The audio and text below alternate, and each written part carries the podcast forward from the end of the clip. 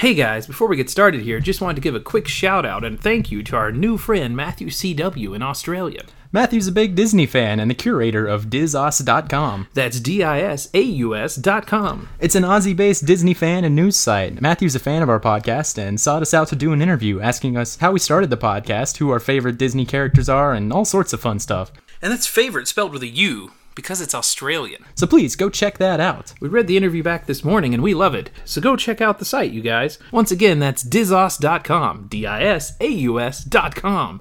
Or check out the link in the description. We hope you enjoy the interview. And enjoy this episode. Dudes watch Disney podcasts. We watch films and have a blast. Rank them all from first to last. It's our podcast. Hello, everyone, and welcome to the Dudes Watch Disney podcast, episode fucking six. That's right, it's time for Cinderella. Ella, Ella, A, A, A. Let's talk about Cinderella. I'm so embarrassed for you. We are the dudes that watch Disney. Uh, I'm Jake, And I'm Dustin. and we're back. It's been uh, it's been a long time since we last reviewed uh, like an actual, real feature Disney film. Yeah, we woof, we were like, you know, we had to go through a, a dark journey to make it through. It was a tunnel. It's like 12 layers of uh, layers. Shit. Labors of Hercules. No, I was thinking God. the twelve layers of hell. 12 labors of Hercules here we had to Mm-hmm. go through. It was just six movies, but oh man, so bad. Mm-hmm. But now we're back at it with one, with a movie that was probably my favorite growing up. was it? Oh, yeah, I love Cinderella. Yeah, that's I'm. Yeah, No, well, I know you you were burdened with the this is a girl Yeah, movie I, deal. I did not watch it often as a kid. I think when I did, it was mostly because you were watching it. But uh, even so, after what we've been through, like this thing looked uh, amazing. I was so excited about it. Right. It really could have just been of them farting for an hour and a half, and it would have been like, "Yay! It's not three caballeros anymore." Something new. Uh, I suppose uh, since it's been such a long hiatus, uh, it might be a good idea to sort of reintroduce ourselves and, and the concept of the podcast for any any new listeners we might have. Uh, Dustin and I are brothers. We're, we're grown ass men. We do not have any children, uh, and yet we're spending our time and money watching Disney cartoons and talking about them on the internet. Like So- you do. We're cool. That's a nice simple wrap up. Uh, we're going through the Disney animated canon in order of theatrical release, and we're grading them on several different fields, trying to find what is the quintessential Disney movie. And so far, we've covered Snow White all the way through Bambi, uh, and then we had that brief foray into terrible, cheapo bullshit world. But now we get to talk about Cinderella. The film was released in 1950 and essentially saved Walt Disney Productions because after the huge flops of Fantasia and Bambi, and then the string of package films we just finished reviewing, uh, the studio was about four million dollars in debt. So And that's after they were taking all that government money from Yeah. doing all those all Even- those small films. even with that, it's still. But upon the release of Cinderella, though, uh, Cinderella became Disney's most commercially successful picture since Snow White, and basically, uh, I was gonna say they never looked back, but they do kind of hit another slump again in like the Oh, yeah, seventies and the eighties. But Yeah. This is still we get the big kind of the golden era of uh, Disney pictures here. And then yeah, uh, we sort of dove into childhood memories already, but uh, yeah, not one I watched very often because for some reason I was burdened uh, with not allowing myself to enjoy quote unquote girl movies. But uh, so I've seen it maybe five times in my life, I think. But uh, and most of those were all because you were watching it when we watched these films in 2009. I remember enjoying it somewhat, and uh, I don't think it was anywhere near the top of my rankings back then, but I thought it was a lot of fun. Yeah. Yeah, I'm a big fan of, of the Cinderella. Mm-hmm. I, I like the mice. I like the dog and the cat. But I did not remember the dog at all. But Yeah, he's cute. he's nice. Bruno. Bruno's his name. Yeah. And uh, yeah, it'll be interesting to see how it uh, fits into my rankings here because, uh, not to get ahead of myself, I enjoyed it a lot watching it.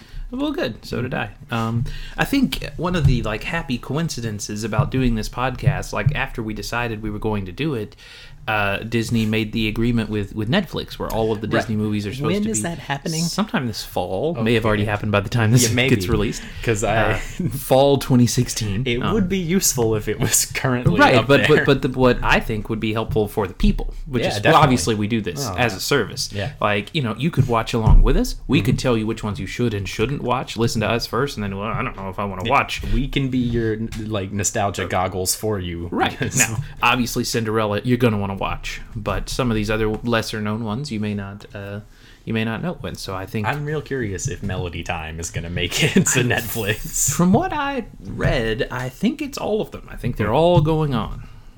I don't know if they're like doing them all at once or like slowly integrating them i don't know but Oh, we could research this and not just put it out there for the people. Eh. But the research is not what this is about. i suppose that's true so the movie starts. We get the opening credits, and uh, uh, we get a very like stylized like watercolor illustrations. Sort of a well, first of all, we open up with the shot of a, a book again as the opening image of a Disney movie, which I greatly have missed. right i, I think they should all open that way Just like it's here's great the story. Yeah. It's it's like comfort food. a lot of the best Disney movies do open that way. I feel like uh, of the ones we've talked about, uh, does Snow White open? It's already Snow been White too long. did, Snow yes. White does. Cinderella does. Pinocchio did. Pretty sure Jungle Book does. Oh Um, yeah, definitely. yeah. Winnie the Pooh has that whole like childhood Mm-hmm. like room, and then it opens up on the book. Side note on Jungle Book, uh, I finally watched the live action one. Isn't it fantastic? It was amazing. I loved it. it looked. I saw it in the IMAX, so it was even like prettier and and. Uh, if you listen to, I think our intro episode and like maybe Snow White too, we talk about it a lot then because we recorded those right around when it came out. Yeah. But uh, now it's on Blu-ray, and I really enjoyed watching it. Baloo, Bill Murray's Baloo was a lot of fun. It's true.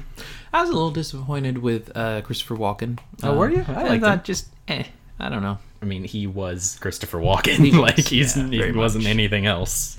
Anywho, we can talk about that more when we get to Jungle Book. Uh, as we're as we're going through the book, we see the watercolor illustrations sort of setting the scene, and we get sort of a brief backstory of Cinderella's childhood. Uh, it- basically, the story of a widower and his daughter, and. I don't know if you've seen the live action Cinderella they just made. No. Yeah. Okay. Just made Just a year or two ago. yeah. Cate Blanchett, whatever. Saw it. Yeah. Uh, yeah, the, this whole thing gets like a detailed sort of backstory that takes up a good portion of the opening part of the film. Right. And this original Disney animated here doesn't really go into that. We just sort of see a brief sort of uh, summing up to set the scene of here's a father and a daughter. He remarries, father dies. Now Cin- the story of Cinderella. I mean, that's how fairy tales work, right? Like, we Yeah. don't need the whole backstory, like that. a complicated That's- backstory. That was actually something I didn't quite enjoy about the live action one. Was kind of like I don't really need this Right. information. I don't need you to show me how. Like, I, in a normal story, yes, you should show how characters are bad or whatever or evil. But in a fairy tale, if you tell me this is a wicked stepmother, Right. I know she's bad. I don't Right. need you to explain. Well, she's bad because she was using the father for his money, and like, no, no, she's bad. Got it. Well, and this story isn't really about how Cinderella's life got shitty. It's about this is her life. Right. It is shitty. How does she get out of this? Um, but we get to meet Cinderella. She's asleep in the tall tower of uh, her big castle palace, not castle, her big sort of palace manor that the they live in. And uh, she's sleeping, but gets woken up by some birds. And this is really where we're introducing, hey, Cinderella. She's caring, she's playful, she's good with animals. Like it's total like, here's the good guy. You should like her. Right. She can communicate with these Mm-hmm. birds. Like she doesn't seem to speak birdish, but they seem to understand her. Right. It's like uh, Han Solo and Chewbacca relationship, sort it of. seems like, to. Just uh, you know, one. It's sort of a one-way understanding. They know what the other is saying, but they don't know how to actually speak the other's language. But yeah, we we sort of introduce the good-heartedness of Cinderella, which you know, uh, instantly we're gonna show that this woman's in like the shittiest possible situation. So we need to show, hey, she's she's really trying. You gotta care for this girl, you know. Right, Uh, and so it makes it more remarkable that she is so upbeat and excited Right.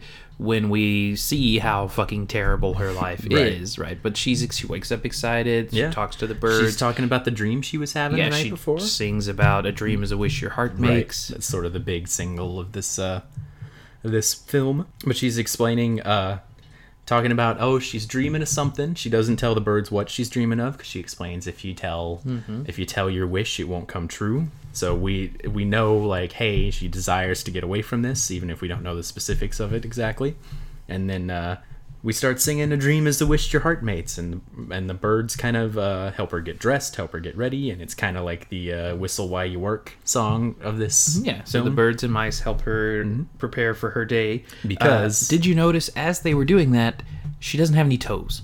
Like when they were Nope. trying to help her put her shoes on, she just got these like club foot. Why would that be like- a thing? I noticed. I don't. I thought, well, we zoom in on her foot as she's putting on her her shoes or whatever, but there's no toes. Maybe that's. I don't know a, if that's a uh, thing. Blu-ray upgrade kind of thing. I don't- could be. Detail wouldn't have been seen didn't. before. I didn't look at the end of the movie when, but maybe that's When the why the glass glass, slipper, slipper- fits because she Oh. doesn't have any damn toes. It Like, could be. I. You know, that might be it. there I- you go. We figured it out. We've cracked Cinderella. But yeah, so the reason Cinderella's got to get up bed, get up out of bed, start getting her day going, is because already the bells are ringing. The, the stepsisters and the stepmother both calling because they need Cinderella to do the housework to bring them bullshits. They're really, I mean, you don't need me to explain that the wicked stepsisters are wicked. Like, Right, we got it. Mm. But uh, upon leaving her room, she encounters a new mouse, right? That is in Right. the house. Uh, Well, Well, the other mice tell her. We, we about- introduce her mice friends as well as yeah. the, the mice can speak English, unlike the birds. Um, yeah. They're able. They speak weird English. It is but it's kind of like mouse English, right, but it's better than the birds. They like- call chickens cluck clucks. Like, Well, sure, yes, but Cinderella, Cinderella. Yeah. and then they tell her about the new, the new mouse who's stuck and needs help. Yes, there's a new mouse in the house and he's stuck in a cage. Uh, the mice are kind of late getting the stuck in the cage part of the story to Cinderella. 'cause She's like, "Oh, a new mouse. Well, he's got to have a new set of clothes and all this stuff." They're like, "No, get downstairs. We got to help him." And that's where we meet uh, Gus Gus, a big favorite of yours. Right now, his actual name is Octavius. That was it. Yeah. and Gus for short. Right. Which uh I was watching this with Kelsey because right away we were like, "What?" and Yeah. she started like googling it. Uh, apparently, it comes from ancient Rome. Uh, like Emperor Augustus Octavius was a thing. Mm-hmm. Okay. so that became Gus. I don't know. I didn't know if it was like you know people named Margaret, their nickname is Peg. You know, Yeah, I like never got doesn't that. make any sense. I don't know if it was along that line or My what. source on this is the internet. So. or if it was like Octavius with a silent G somewhere. oh yeah, definitely. Octavius Um, Gus Gus is Gus his Gus, name from yeah. that point forward. so they go to help out the new uh the Gus new mouse gus gus uh the the red mouse jacques is sort of gus gus's friend and explaining everything to him he explains that gus needs to watch out because there's a cat in the house named lucifer Right. don't mess with that cat Which does appear to be the same cat from uh, the one of the other package films that we watch, whichever one has the beanstalk. Oh fun and fancy Fun and. Fancy Free. I don't Uh, even I think remember so. that That, cat. evil cat there that's now hanging out with the goldfish from Cleo from Yeah. uh, Pinocchio. randomly Now it's a different cat. disney cat i also thought lucifer uh we watched a lot uh, more than one film get preparing for this recording session i've already watched alice in wonderland lucifer's design reminded me a lot of the cheshire cat as well Sort of, but not in a like cool. playful way Right. at all. No, it was like This cat looks like a bitch. yeah. Gus wants to fist fight the cat. That was pretty adorable. He's total like put him up. Let me at him. yeah. But they uh, they get Gus some clothes. They and then it's time to go downstairs. We gotta feed the chickens, feed the dog, get everything ready. Uh, we introduce the dog Bruno. He's really cute. Yeah. He's got some serious like uh, goofy eyes going on, like they're all droopy, like goofy. Cinderella tries to explain to Bruno that uh, you know because she's feeding Lucifer at this point too. She's trying to explain to Bruno, no, you can't have dreams about eating Lucifer. Lucifer's a good cat. He's got his good points too. And then she's like, like, uh, uh. Well, there must be something. Right. And then Lucifer's all like pouty. There's a lot of pouty cat faces in this. I'm assuming the dog belongs to Cinderella. We never see I the dog guess, interact with seem the to other. get along. But why do they let her have a dog? They don't let her have anything else. Like I don't the know. dog's but left over from when she was a kid with her maybe father. he does look old, Yeah. so possibly. Um, the dog mostly stays outside. So right outside and in the like downstairs part where the servants would be in a normal house. Like if you watch Right. Downton Abbey, um, the downstairs part is where all the staff lives, you know, and then the uh, the family lives upstairs away from that. Right. And so Cinderella, of course, has to work the downstairs part despite living in the highest tower of the. Yep. Yep. Got to be trouble going up and down those stairs every day. I would think so, and balancing all the shit that she's got to balance to uh, take the sisters and stepmother the things that they they need. Yeah. Uh, the cat, very devious. Uh, he sees that Bruno, you know, is sleeping on the floor and is having this conversation sort of with Cinderella. So he sneaks up and like mimes that Bruno has attacked him and causes Bruno to get in trouble. We see mm-hmm. like sort of the the slyness there. Because of the cat's presence down there, the mice are unable to get to where Cinderella is feeding the chickens. Right, the mice want in on some of that corn the chickens are eating, but the Lucifer's in the way, so we get kind of a uh, we get kind of a cute scene of like, uh oh, guys, let's band together, figure out how we're gonna do this. They plan uh, someone's got to be the distraction, and uh, they draw straws for this. And the way they do that is they all like straighten up their tails and then back into a circle, and then. Jacques reaches back and grabs one of them while they're all twisted up. He accidentally grabs his own, so now he's got to be the guinea pig. Cinderella is friends with the mice, but I guess because they are mice, she can't feed them directly. Like so, although she does eventually, kind of. Yeah. But she looks like she's feeding the chickens, and the mice just happen to get some. I kind of figured the mice were just being greedy. Well, I assumed this was just like in case her stepmother looked out there, like, oh, I'm just Maybe. feeding these chickens. But uh, mice. Can you see to- mice from a tall tower?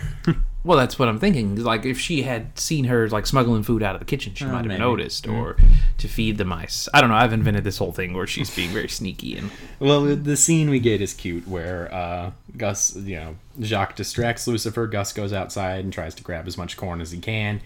Try, he gets sort of attacked by the chickens, which is he calls them cluck clucks, which made me chuckle. and then he spills his corn, and now he's like, "Oh, I gotta pick up and pick up." And all while all this is happening, Lucifer is like noticing, "Hey, this dumbass fat mouse is out here. He's gonna, he's just laying in wait for me. I'm gonna go pounce on him." And Jacques trying his best to stop him. He uh, actually drops a broom on Lucifer, which allows the mice to all hide, and they all hide under different teacups. And that's pretty cute because now Lucifer's like, "Oh, which cup is Gus under?" And uh, every time he finds it out, Cinderella will like pick him up or move him around, and now he's lost again. And then here we get once again the bell ringing, Cinderella, Cinderella, come on up. And now Cinderella's carrying three trays up to the stepsisters and the mother, but she doesn't know which one actually has a mouse on it, which leads to a whole big kerfuffle upstairs. I like that we are before we get to what happens upstairs. Uh, we are in no hurry to tell this story. We are 20 minutes into the movie before Cinderella talks to another human. That's true, yeah. Uh, before we even see another human on, It's on good on screen. patience. Yeah, like we are setting up uh, an environment for this story to take place. Right, Mm-hmm. we see how the animals interact with each other. We see how Cinderella's day to day life is before she even has to interact with these people. We hear their voices every now and then, but Yeah. But we Well, don't uh, see them until 20 minutes. I think that's plus. impressive seeing because that wasn't the case in films like Pinocchio. Like, didn't Right. it was like right away, boom, you're alive, boom, going Mm-hmm. to school, boom. It was step, step, step. Uh, that's especially true in Alice in Wonderland, which never seems to take a breath at all. Right. Or I mean, even in, in Snow White, like she's kicked out of the castle Yeah. pretty quick. Yeah, And and I mean, I guess she gets to sing that song at the beginning with uh, the prince or whatever. right. And about how they're so in love, even though they just met. Like, Yeah, but we are know. laying some groundwork because everything after this is look at how big a bitch these women are. And I guess there's not a whole lot of plot to the story. Like Not so much. Cinderella's life sucks. Prince is single. Prince Right. has a ball. All the women come. Cinderella gets to come too. Like, I mean, that's that's it. That's like, the story. So what you've got to do then is show how awful her life is, show that she despite the awfulness of her life is still, you know, a good person and is still hopeful for the future, is kind to animals. Mm-hmm. But she so she takes the food upstairs. She like you said is balancing them as best she can. One of the teacups has a mouse under it. Right. It was behind door number two. Right. And so she delivers the food to the two uh, stepsisters and to the stepmother. Lady Tremaine is her name. And the sisters' names are Anastasia and something. Drusilla or something like that. Yeah. Yeah, something odd. They look kind of like the Who's from Whoville. like they're a little creepy looking. Yeah. They're meant to be ugly, I get it, but uh, I don't know. But this is when we finally uh, we get to meet our our badass Disney villain of this film, Lady Tremaine, aka the Wicked Stepmother, because she's basically like the Dolores Umbridge of the Disney world. Like she's Satan incarnate, but wrapped up in like what on the surface looks like a sweet old woman. Right. And the introducing the introductory scene for her is like she's laid up in bed, in veiled in the shadows, and Mm-hmm. Cinderella's got to go talk to her about like finding out what her chores for the day are, and it's just you see the creepy smile. And Yeah, except for unlike Dolores with all the pink and the cats and the fluffiness, like we get. She has a cat. She does have a cat, yes.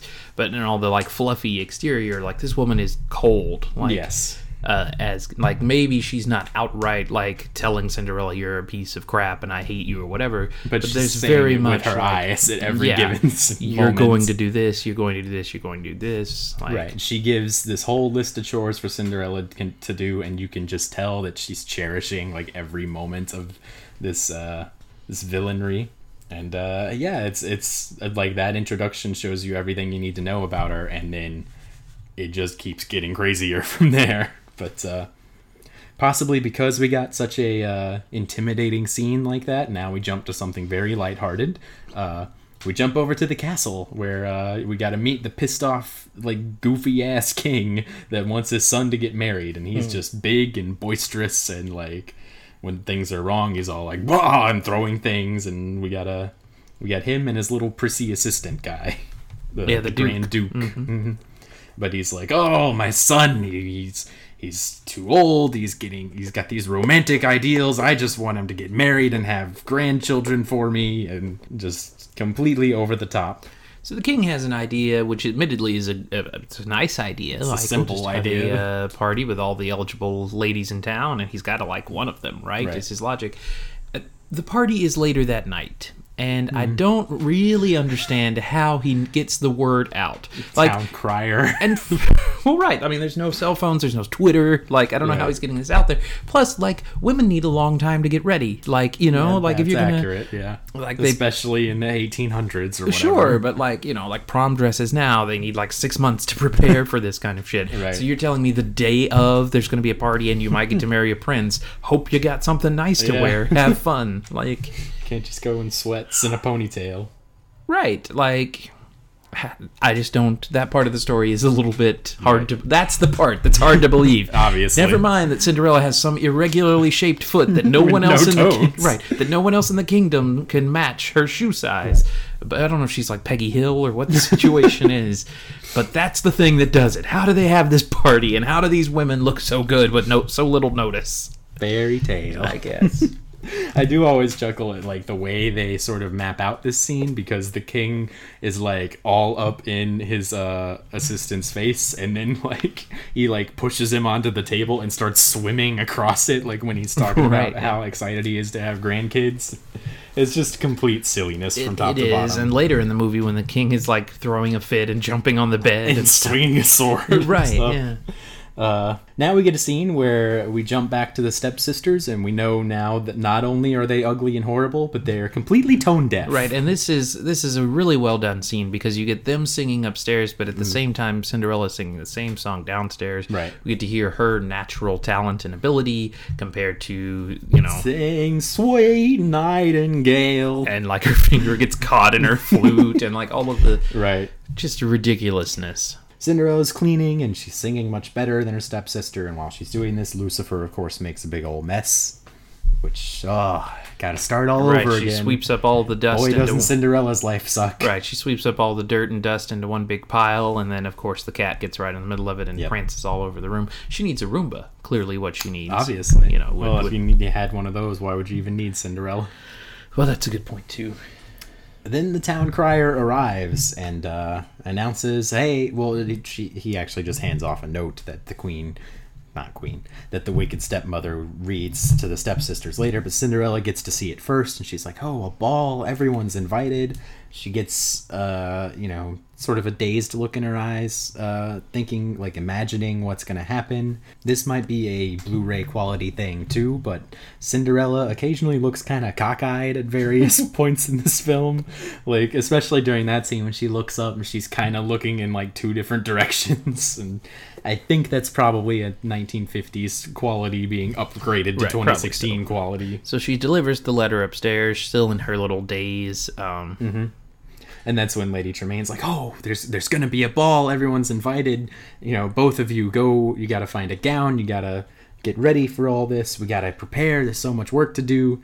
And then she noticed. I think the stepsisters notice that Cinderella's thinking she's gonna go too, and they're like, "Oh, mom, she can't go. She thinks she's gonna go. That's crazy." Ha ha ha. Right. And then Lady Tremaine gets her evil ass smile and says, "Oh, of course Cinderella can attend the ball if she can get all her chores done and find a suitable dress to wear." And then immediately. We see that's never going to happen. Right. Cinderella runs off to get to work, and then the sisters look at her like, "What?" And she says, "I said if." Right. Right. Yeah, so Cinderella's like, oh, I gotta start working on this dress. She runs back upstairs and plans all the alterations. She, it's her mother's old Yeah, dress. it's an old dress of her mm-hmm. mother's. She wants to make alterations to make it more modern and fashionable. But then as soon as that happens, stepsisters start calling, and Cinderella doesn't have the time. Right, so the mice and birds take over, which is nice. Uh, meanwhile, the stepsisters are throwing things uh, out. Oh, the sash is ugly. I don't want this sash. Oh, this necklace is terrible. I would never use that. So this like, is where we we split up. The mice start singing "Cinderella, Cinderella." Uh, very cute song. I like this one quite Mm-hmm. a lot. A plan starts to form. Oh, we will work on this. We'll work on the dress, and then uh, they send Jacques and Gus down to go. Right, but this the lyric from the Right. song of like leave the sewing to the women. Yeah. You go get the trimmings. Yeah. And so they send those two to find something that looks good, which is also a questionable task. Right, They did the a good guys. job. It worked out, but at the time it's like, hey, you two These are- doofuses. These are the guys we're trusting with this. right. Like, go find something pretty. It's like when we went to go shop for flowers for mom that time. That It was a like disaster, you yeah. sent the wrong two people for this job Right. with no instructions. Jake thought he found the perfect flower for her and he was so excited, like told her about it on Mother's Day. Like, all right, I got this flower for you. It's called an annual. I didn't know much. Also, we were like in our. This was like two years ago. I wasn't like not a long time child ago. Yeah, no, no, no, no. happened. No, this is not cute and adorable. This is this is twenty four year old It's a flower. Yeah, twenty four year old Jake. It's an annual. I don't know what type that is. Like, have you ever heard of them before? Look, flowers are hard. yeah. Anyway, Either way, so they find some stuff the sisters didn't want, and they bring Right. it back upstairs. Well, it's a whole big to do because Lucifer's down there guarding it. Uh, you know, they're trying to get beads. Uh, the beads sort of all spill, and uh, Lucifer like sits his butt down on him. So they try to do the distracting again, where Jacques goes out to go do something, but he's not falling for it. He like butt scoots across the floor with the beads, Right. to make sure Gus doesn't steal them. And the at some point in this mess the necklace itself comes apart Right. so they have to gather all the beads individually there's more disney butt things as we put the beads on the mice tails right, and that's definitely been an image that's been shared around and been like. This doesn't look like what Disney thinks it looks like. yeah just odd just but uh i as a child i was never a big fan of gus because he's kind of an idiot and well, i think this scene is what made me think about it and the opening scene as well it's like this is a stealth mission you invited the clumsy loudmouth along Right. he's Oh, pretty! he's gonna blow it and i think as a kid that just like wore on me a lot just like ugh with this guy again but they grab the beads and escape, and then we get cute scenes of mice working together to sew a dress. Uh, this was also very reminiscent of Whistle While You Work, but I think it's a step above because right. we have. we can do it we can do it Right. point, yeah. I think it's a step above Whistle While You Work because we have a reason to care about these mice and why they're accomplishing this task, and it's not just like some deer sweeping the floor. Like, Right. there's there's more pathos and there's to no it. like she's just sweeping for no reason really Right. like i guess she's sweeping so they'll like her but the dwarves don't like her because she cleans right. Whereas this is they really are trying to help out their friend. They care about Snow White. They want to help her, uh, you know, get what she wants out of life. Right. So then we get uh, it's time to go, time to load up into the carriage and start heading up to the big castle. We see, you know, the stepsisters and stepmother, they're both ready. And then they look over and Cinderella's still there in her, her dirty clothes and holding a broom. And uh, then we get Lady Tremaine saying, Why, Cinderella, you're not ready, child? And it's like, ugh. Right. Yeah. But uh, Cinderella's like, oh, okay. She tries to talk herself out of being miserable and like, oh, there'll be more balls. It's okay. My life is fine. Optimism, but really, I'm dead inside. And then she opens the door to her room and sees the amazing gown. And uh, in a, in a great moment of like not quite paying attention, Gus yells out, "Happy birthday!" Cinderella rushes downstairs in her new gown, and this is this is when we get the the most tragic part of the film, and it's like, oh, Cinderella's finally ready. She's finally, she's like, wait, I can come too. I can come too. And then it goes from like quiet, sinister to like outright evil. Right. Yeah. The sisters notice that. Actually, I think Tremaine Tremaine points, it out, out, to them.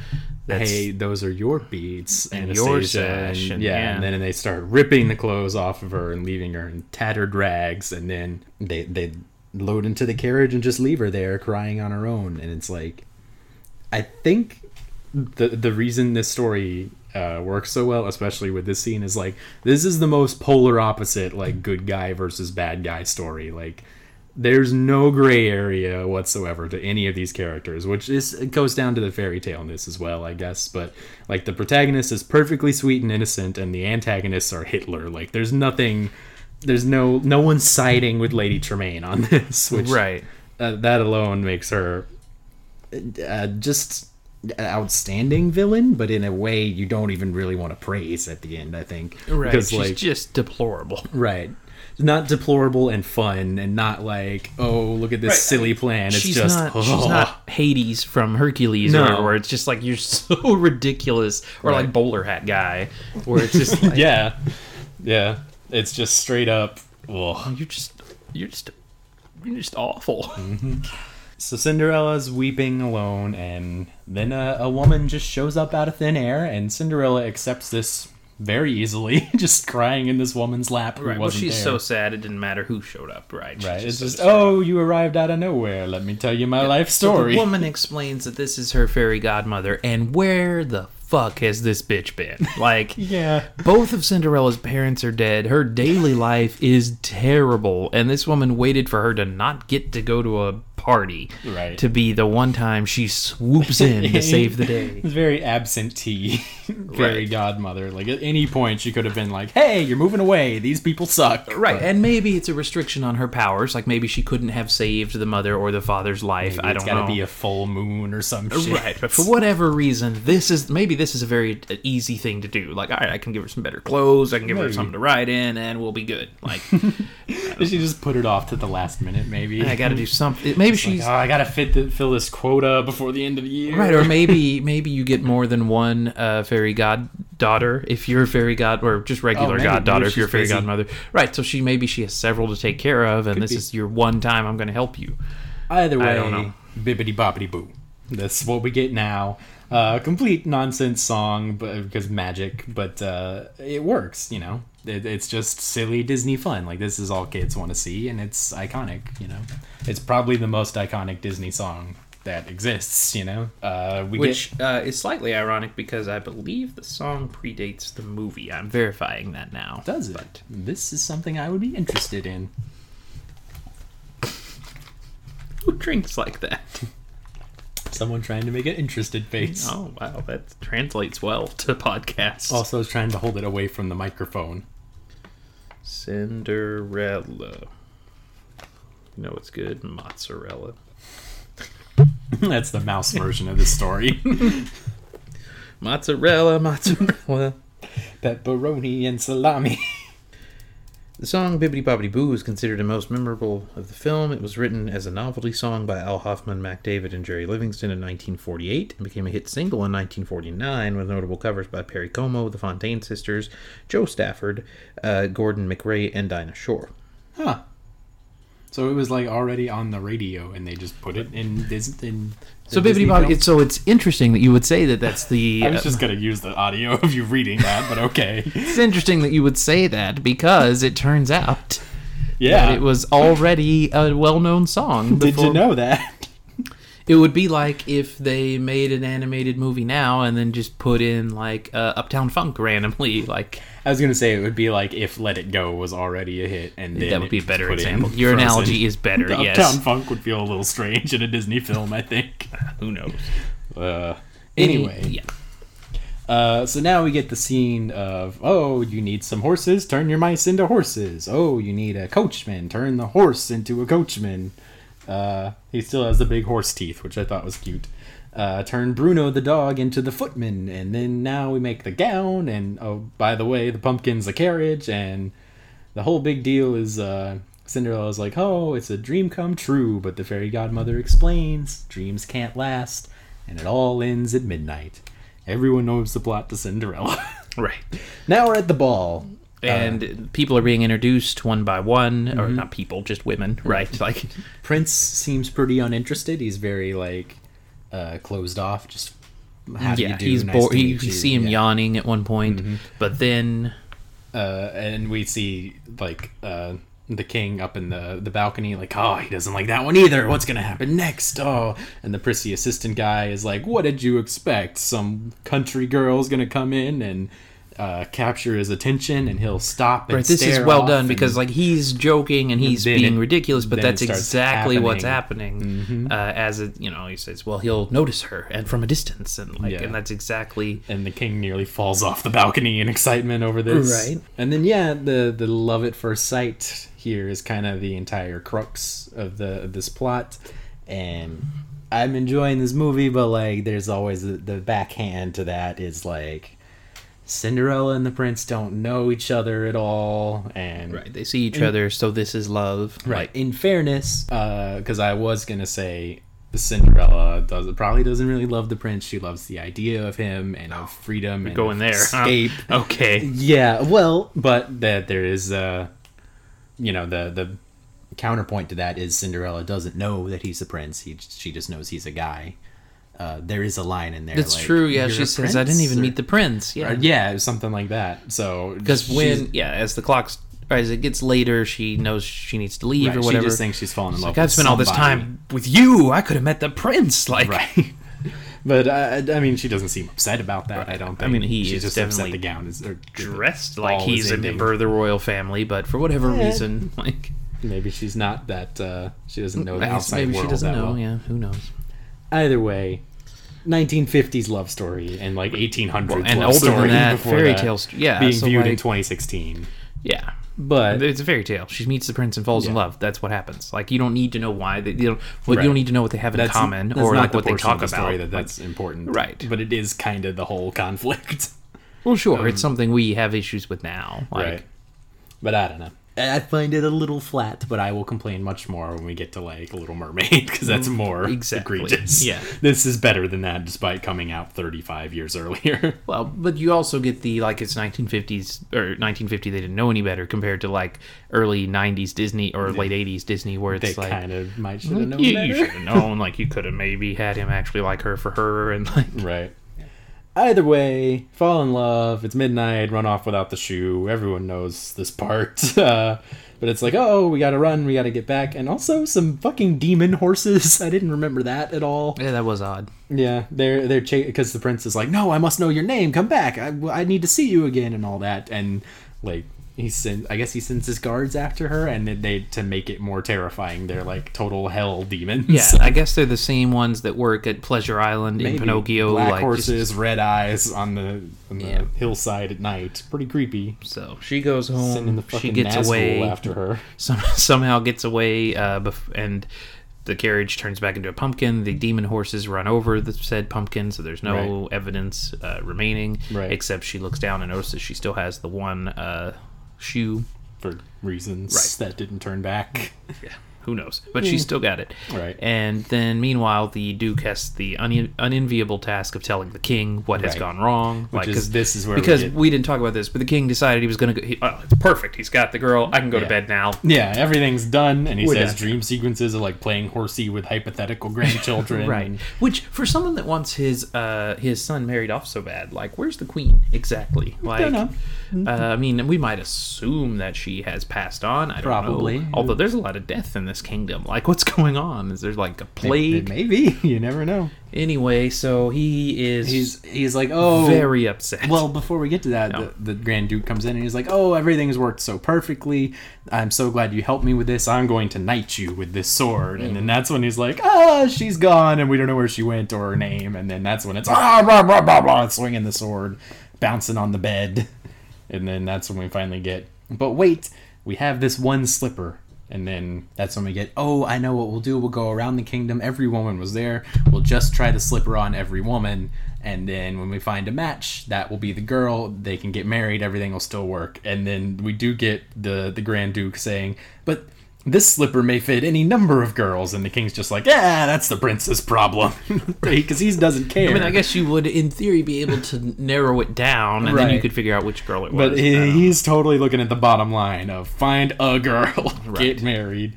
He's not swayed at all, and uh, that's when we start the hunt. Then another, another town crier shows up, I guess, and we get another letter from the king. Lady Tremaine reads in front of everybody and the audience to sort of get, cut some serious exposition of oh. They're coming later. They're bringing the slipper. The prince is going to be here. We just got to get the slipper to fit one of you girls' feet, and then you'll fall in love.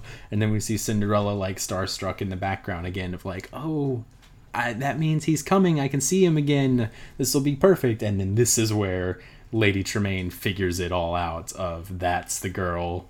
Cinderella got out. She got a ball gown. Right, because we didn't talk about this either, but while they were dancing, like Lady Tremaine really looks over the girl, where like everyone else, like, oh, she's dancing with the prince, she's so lucky, whatever. But like Lady Tremaine really looks her over and Yeah. seems to we didn't talk about them dancing at all. right. No, that's probably an She's iconic not- Disney yeah. scene. She's not totally convinced necessarily at the moment. She's suspicious Oh. then, right? And then, Then when she sees the look on Cinderella's face, that's when right, and then, she that's knows for certain. and that's Cinderella goes up to the top of her stairs, and then we see like the determined look on Lady Tremaine's face as she's marching up. And uh, as soon as she gets to the door, she just shuts it behind Cinderella Right. and locks it. And Which is the first time I think we get to see her being upfront uh, and being an obstacle. Like she has Mm. she's no longer playing with right Cinderella. where it's she's like well you've got to do all these things and if you can do all that then you can go and at least has the like Right. plausible deniability along the way but now this is definitely no i'm locking you in here and no one will hear you ever And again and I like that we get Cinderella actually seeing this happen just before it does. So we get the Maybe I made it a little no, worse. No, don't. right i made it a little worse than it was like not ever again i don't think she plans on leaving her there to like starve and be, rot but who know. knows Maybe she. I mean, she wants her slave. She wants stuff to get done. So right either way she's gonna leave her there for the time being right. uh, where she has no way out But she just locks the door and pockets the key, and Cinderella weeps while she coldly walks away. Mm-hmm. And then now, the Grand Duke is here, and he starts reading the proclamation. Uh, very long-winded, lots of red tape you got to go through here, explaining everything, and that gives the mice plenty of time to try to steal back the key. And it takes a little doing, but Jacques is finally. Is it Jacques or Gus that's in the pocket? i think it's well Well, Jacques and Gus work together to get the key. one of them gets in the pocket I know, and, and they push the key out of the I think pocket. it's Jacques, but I don't know. It takes a little doing, but uh, She pats the key and it like gives him a Dunk, concussion. dunk, dunk. Yeah, uh, pretty reminiscent of Mickey and the Beanstalk here was when Mickey was trying to get the key out too. But they finally get it out, and then now they just got to climb a million stairs. They're tiny little mice trying to carry a heavy key one step at a time. And uh, the, all, while all this is going on, the step the stepsisters are spectacularly failing to get this slipper on their big hippo feet. uh, so I guess she doesn't have Peggy Hill feet if the other people can. She has some sort of like weird Asian bonded feet She might, situation. yeah. Like I don't know, but uh, bound bound feet, not bonded. covalent bonds. bound feet. Right, and then once the so finally go up all the stairs, and then they're finally at the door, and then that's when Lucifer pounces and traps Gus, and traps Gus and the key under a teacup, and then it's like, oh, right at the last moment, that's when it's all falling apart. Uh, but then all the animals bound together to rescue Gus, and it's like, oh, attack the cat. The birds are swooping down, and then Cinderella's finally like, no, this won't work. We got to get Bruno. Go get Bruno. And then so, so lots of tension building up in the scene of like, no, uh, we got to go do this now. And then, oh, we're so close. And finally, Bruno comes bounding up the stairs and like grabs Lucifer and tosses him out the window. Possibly his to his death. death. I don't know. I think we just murdered a cat They land on their feet. He's fine. from 10 stories. he's fine. Okay. Unfortunately, he's fine. I'm sure. Right, and then so finally Cinderella's free, but then we cut back downstairs, and the Grand Duke's like, "You are the only ladies in the household, I hope, or I presume." Mm-hmm. And it's like, "Oh no, no, wait!" Cinderella comes down the stairs. Let me try it on, and then as a, a last ditch effort to fuck over Cinderella, Lady Tremaine trips the Grand Duke and causes the shoe to shatter on the floor. And it's like, oh no, lowest moment, and then but wait, I have the other slipper right here, and then uh, the iconic foot image of here you go, put it on, and they're married. That's how the film ends. They're married. They never really spent much time together, but I'm sure it'll work out. We get the ultimate happy ending here, though. Mm-hmm. Like she gets escape from them. Total The- Wayne's World mega happy ending. We've built up all this heat on all of the bad guys, Yep. and we get all the good guys get to look good here. The mice Mm-hmm. did their task, then they looked like they were in peril, and no one could save them. And then finally Bruno comes in, and he gets to finally have his moment after he's you Yeah. know he's old dog who's not allowed in the house, and is the cat takes advantage of him all the time. But now he gets his moment. he probably gets knighted by the prince in the closing Well, image. Maybe something not like that. all that, but he he gets to finally get after the cat that he's wanted to for so long. He gets his moment. That allows Cinderella to get her moment. Everybody wins. Yep. Except Lady Tremaine and the stepsisters. Well, all the good people win, Right. and the bad people. We don't know that anything bad happens to no, them. we It's don't like see a Cinderella. follow-up. They're not has- like locked in jail or like Right. Robin Hood at the end with uh, like Prince John is like swinging the axe. right, but we know that they're unhappy whether Right. whether in, in Cinderella does anything to them or not, because they're unhappy because not only do they not get to be with the prince, they have to watch this girl who they know is not worthy of being with the prince get all these nice things when they Right. feel those things should be theirs. I'm kind of surprised Lady Tremaine didn't try on the shoe herself. Like I get She might have. Yeah. she's she's eligible, right? She is, She, uh, I mean, yeah, she's older, been married but, before, but you know. she's single. Like, Maybe she's just focusing on her daughters. I don't know. Maybe she's self conscious about her feet. Maybe that's why she's so evil. I mean, I guess maybe the prince, maybe it would be understood that the prince is not taking in like Right. widows at this point. Like he wants a a young lady. probably. I don't know. But I don't know. She's a little self obsessed. Seems like she would have thought about it, but who knows? But uh, yeah, and that's that's the end of Cinderella. Uh, final thoughts. Fantastic movie. I enjoyed it a lot. I think I have hangups that are all basically on the fairy tale aspect of it. Like, uh, yeah, the fairy godmother's a Deus ex machina, of course. Like, that's it's divine intervention. That's how stories are But told. that's, but then, yeah, that's a fairy tale. Like, Right. that's That's how it works. And despite my hangups, I think the way the story is presented is pretty damn amazing because the characters are all entertaining and memorable. The comedy is there. The music, we didn't talk about the music really or the animation is a huge upgrade over Oh, yeah, everything we've definitely. seen. Just lavish backgrounds and details and I mean, I don't. I mean, Bambi was pretty good. I don't know. That's A- a different kind of Definitely but- upgrade over the the package films that we've been yes, dealing well, with. and like Pinocchio as well, not Right. Dumbo. like, Yeah. yeah, it- it's just crazy. Bambi was very impressive as well, but maybe seeing like elaborate, extravagant palace as opposed Yeah, to like true, yeah. detailed forest. You know, it's apples and oranges. But uh, th- I mean, and, and everything like the villain is goddamn amazing. It's uh, it's like an amazingly and extravagantly wrapped present. Uh, containing a just kind of pretty good gift within is how I would describe the main crux of the story. But you wrap it in enough Disney magic, and it's pretty great. So Right. So as we go down through the different categories now, yeah, those of you categories are back. We haven't seen right these for after those all of you those unfamiliar with our show, or if you've forgotten since it's been so long since we've done an actual episode, canon bonus episode this. episodes. We didn't rank anything because they would have all been zero. But we uh, have created a rubric to score each film based on its intrinsic Disneyness. Mm-hmm. the six M's of Disney. Right, and those six M's are Oh, well, first we got the matters, the matters of the plot. You know, everyone. You don't really need to explain plot farther. Uh, I gave matters a three because it's the most like fairy tale love story ever told, so it's kind of riddled with cliches and all that. And I, I don't really buy into the romance that well, but it's a fairy tale. What else are you gonna expect? he has no soul. I gave it a four.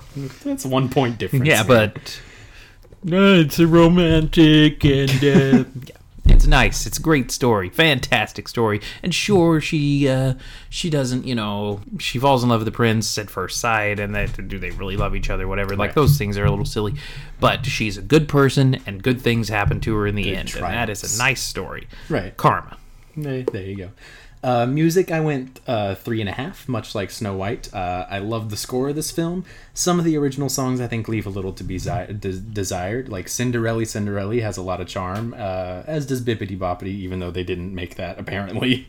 but there are pieces that seem to lack energy, I'd say. Snow White had like hi ho to kind of break things up from the, the style we were getting, and there's not really anything to that uh, in Cinderella. But at the same time, we're tapping back into that Disney musical formula, and that's something I like to see. Right. So three and a half. I, I gave it a four. Um, I enjoy the music. I, even though when we would watch this movie uh, when we were little, that meant for the next week we had to listen to our mother sing "Cinderella, Cinderella" all day long. Oh yeah, we're gonna see her later this afternoon. I'm sure as soon as we say we talked about Cinderella, those will be the first and she words doesn't out know of any of the other words to the song, so it would just be Cinderella, Cinderella, songs. and then well, that is true. Um, but so so even with that, I still like this. I feel like a dream uh, is a wish your heart makes just as good as when you wish upon a star, if not better. Yeah, I'd say so, Um, and an improvement over what we got in Snow White's. Uh, Yeah. with like someday my prince will come. right, better than that. Yeah, Yeah. someday a man will fix everything for me. Even That's though kind of still the plot, but Yeah, but we don't sing that at least. Yeah. Like her dreams will come true is different than um, my prince will come and fix things. Right. Mise en scène, five. This movie's beautiful. Uh, from the detailed backgrounds to iconic character designs, even like the king is wacky and boisterous, and Lucifer and Lady Tremaine looking straight up evil as shit. Like, visually, this film is perfect. Here's a thing that I learned. It's Kelsey summed this up as the sort of Baroque style of everything. Is that's Well, you know what I always say: if it ain't baroque, I'm don't going to fix it. Throw something at you. That's the That's from the Beauty and the Beast. Oh, okay.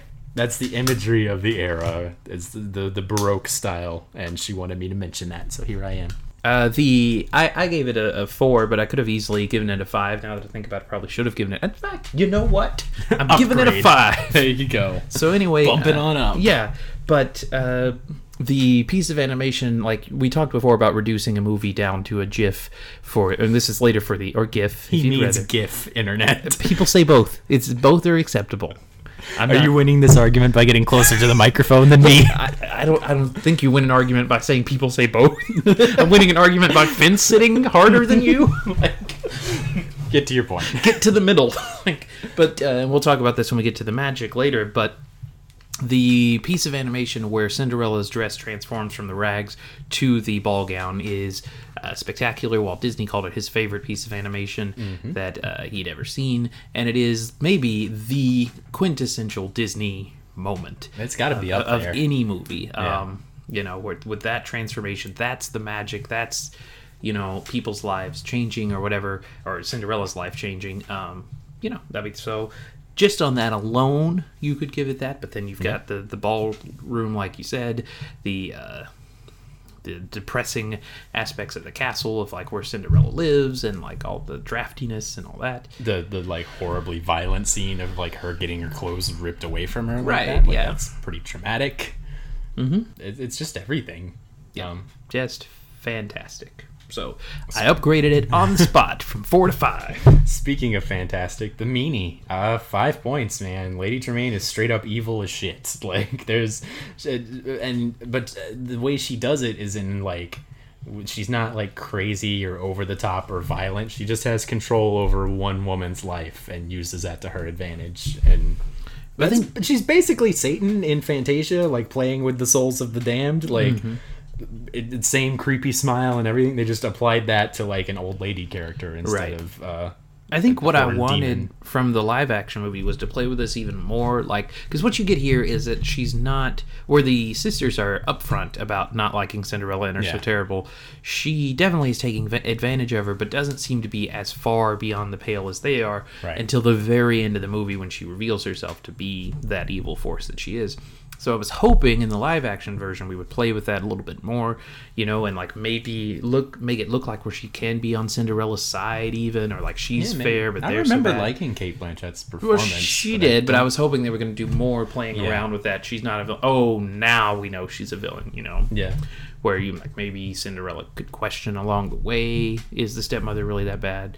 I don't know. Either way, as it is, uh, she's fantastic. I gave her a four instead of a five, Hmm. but uh, ultimately. Yes, she's taking advantage of Cinderella and all that, but she wants what's best for her daughters right. um, and for herself too. But Obviously. still, uh, she's not just being cruel to be cruel. Like There's a reason behind it.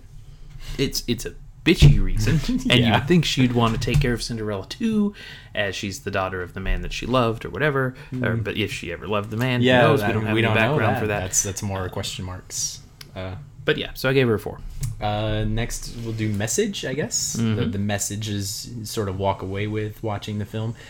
I gave it a two. This is where you know uh, most of my this is where most of the film's detriments are. I think mostly just due to passage of time and it being such a an old story. Uh, but the the messages you get are like purity of heart wins out, and you know you persevere, put it up with it. Things if things suck, sometimes divine intervention will happen and things will get better. Which I don't know that that's a great message uh, to like send with a Disney movie, uh, which I think Disney themselves have tried to move away from. Uh, when Princess and the Frog came out, that was a big thing about it. Was like, here's a girl who knows things sucks, things suck, so her idea is she's got to work. She's got to work to get herself out of that. Which I think if you get both of those messages from Disney, that's good. Whereas for a long time, Disney only gave it in one form, which is just eh, things are bad, but they get better. Right. Which it get it- you know it gets better is a good message to have too out there. Kids remember that at all times too. But Right. uh, two points for me. I mean, those those things you just listed are why I didn't give it a five, but I did give it a four. Okay. Um, because I, even if, yeah, sure, you're not going to randomly marry a prince if you're a poor girl. Like, that's probably not going to happen Right. to you. But uh, the message of being a good person and eventually good things will happen to Right. you. Um, and and it's that's more connected than it was in like Snow White, which had a similar message, I guess. right. But, But the, you know, like, It's executed better. as Kid Rock once Excuse me. you get what you put in and people get what they deserve right and that is ultimately what happened in this movie uh, if you'd rather go uh, beatles with it you could say the uh, the you love should open with Beatles next time. I could go a variety of different ways with this but the uh, the love you make is equal to the love you take right uh, or did I say it the other way around well, as Kid Rock once said it backwards. "Ball with the ba da dang da dang." The point is that usually, if you do good, you get nice things back Right. in return. Now, the nice things may not be as wonderful as your whole life changes, but you know, be good. Be good, kids. Be excellent to each other. Yeah, Party on, dudes. there you go. Magic. Five for me. Five out of five. The magic too. is what carries, uh, in my opinion, a kind of subpar plot into a great film. Uh, Bippity Boppity is probably the most iconic song in Disney history, and Cinderella is probably the most iconic fairy tale they've worked on. Uh, and this film like created the image of a Disney princess, and if you if you take away the Disney magic, then I'm pretty sure you end up with a shitty film, which says a lot for the Disney magic. So five out of five, perfect. Yeah, me too. Um, pretty much everything you just said. Uh, all the, I mean, this is where I mean, I suppose there is magic in Snow White, but I think we see magic in Snow White because of the rest of the Disney stuff. You go back and watch this is the first one or whatever. I mean, there's some magic on its own, but I think it's ultimately added upon by the success of the later Disney movies. Or like this by itself, if Disney never made any other movie. This would be like this is the This magic a this- legacy still. right this own. is the magic that the studio is capable of Yeah. um, now we are trying to find that magic in each movie and at least try to find some example of it in each of the movies that, that they that the company made but i think this one is the it sets the bar for the magic Yeah, basically. i'm sure other movies will get a five along i may have already given one a five i don't remember I don't either. uh, but this is the Yeah, this is this is the top. Yeah. Totaling all those points up, uh, for me, it's a, a three, a three and a half, three fives, and a two, which uh, math, you know, to save you some trouble, it's uh, 23 and a half out of 30 for me, which is my highest score to date. That's that's 23 and a half Kid Rock philosophical breakthroughs out of 30. my highest score to date. So it's at the top. I think next under it is still Snow White and then uh, Pinocchio. Those are my top three on the Disney scale. I uh, if you total mine up now with the updated uh, mise en scène score, Mm-hmm. uh, you get 26 points. Uh, I usually score them higher than you do, um, so that that part Yeah, is not new. That, that Um, does, we are finding that out on our, our sliding scale. but it is also the highest one on my list. Uh, 26 for Cinderella, 23 for Snow White, 22 for Bambi, and then it drops off from there. Yeah. Uh, Dumbo still bringing up the rear with its 11 and a half out of 30. well, I gave it six, I think. So yeah, just awful, awful Right. movie. Never watch Dumbo. but Listen yeah, to us talk about it though. We are free. fantastic. I think that was a funny episode. I mean, maybe so watch it to know what we're talking about, perhaps. But uh, it only takes like forty minutes to get through it it. takes us about an hour and a half in that episode to tell you everything that was wrong with it. But Yeah. uh, So yeah, that's Cinderella. Um, next up we got Alice in Wonderland. That's what came next in the chronology. Only a year later, I think. Uh, I think Cinderella's 1950, Alice was 1951. So that'll be an interesting one to cover. Both films sort of live on in today's culture. Cinderella just got a remake. They've been doing tons of stuff out of Alice in Wonderland. Hundreds of like knockoff like fan fiction books and things like that and uh, merchandise at Hot Topic and yeah. That part will be interesting to cover, but yeah, that's uh that's what we got next. So thanks for uh listening in. Uh you know, if you want to keep up with us, uh, follow us on Twitter, see what's coming next, what we're talking about. Uh, our Twitter is at Disney Dudes PC. Uh, also, invite you to email us, uh, dudeswatchdisney at gmail.com, if you have thoughts, feedback, anything like that. We want to be interactive, um, and especially whenever these all go up on Netflix. If we can get a, a like a, a sort of a Disney movie book club going here, all talking about these films together. Right. I mean, we'd like to hear what your memories of these movies are. If you've Absolutely. got, uh, you know, if you've got questions about what we thought, if you disagree with something we said, which is very possible. Um, Yeah. If you're a big Kid Rock fan and you want to, you know, take up Jake's, uh, you know, take issue with what Jake had to say about him, then uh, you know, go for it. But uh, Either way, talk to us. We're bored. that too. uh, but yeah, so that's uh, dusting this one off. I'm Jake. I'm Dustin. That was weird. Yep. Yeah. Wrapping this one up. I'm Jake. And I'm rapping. No, wait. Thanks for listening, everyone. bye bye. Later.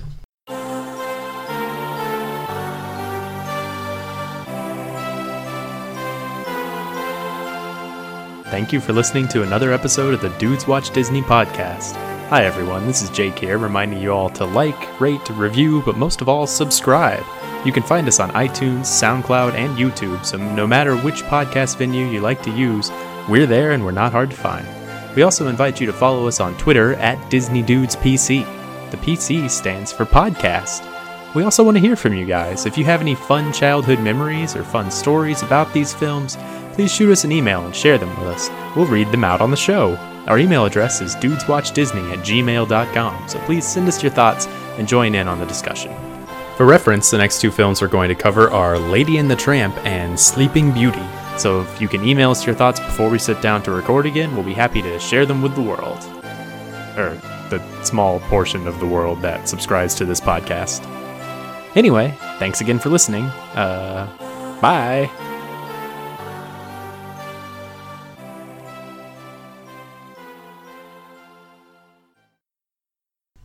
You have the mouse. Pumpkin. Pumpkin? Pumpkin oh, like the pumpkin carriage. Okay, stop. Can we? You know what we should have talked about? What did we not talk about? You know what has become a thing in the the last uh, five, ten years or so that's really dumb? Pumpkin spice everything. Like, since we're talking Cinderella and pumpkins, like, It is fall, everyone. right? I mean, I enjoy a little pumpkin spice here and there, but like, let it go. I had uh, pumpkin spice fudge stripe cookies last year, which they're not great. I would have rather had any other kind of fudge stripe. We should start a junk food podcast. There we go. Because also, Talking snack is what we would call it. perfect. I got a big bag of peanut butter M and M's, and I'm loving man, them. I love peanut butter M and M's. Bye. They make pumpkin M and M's too. I'm I'm pretty sure, sure. they do, but I don't eat that shit. Ugh.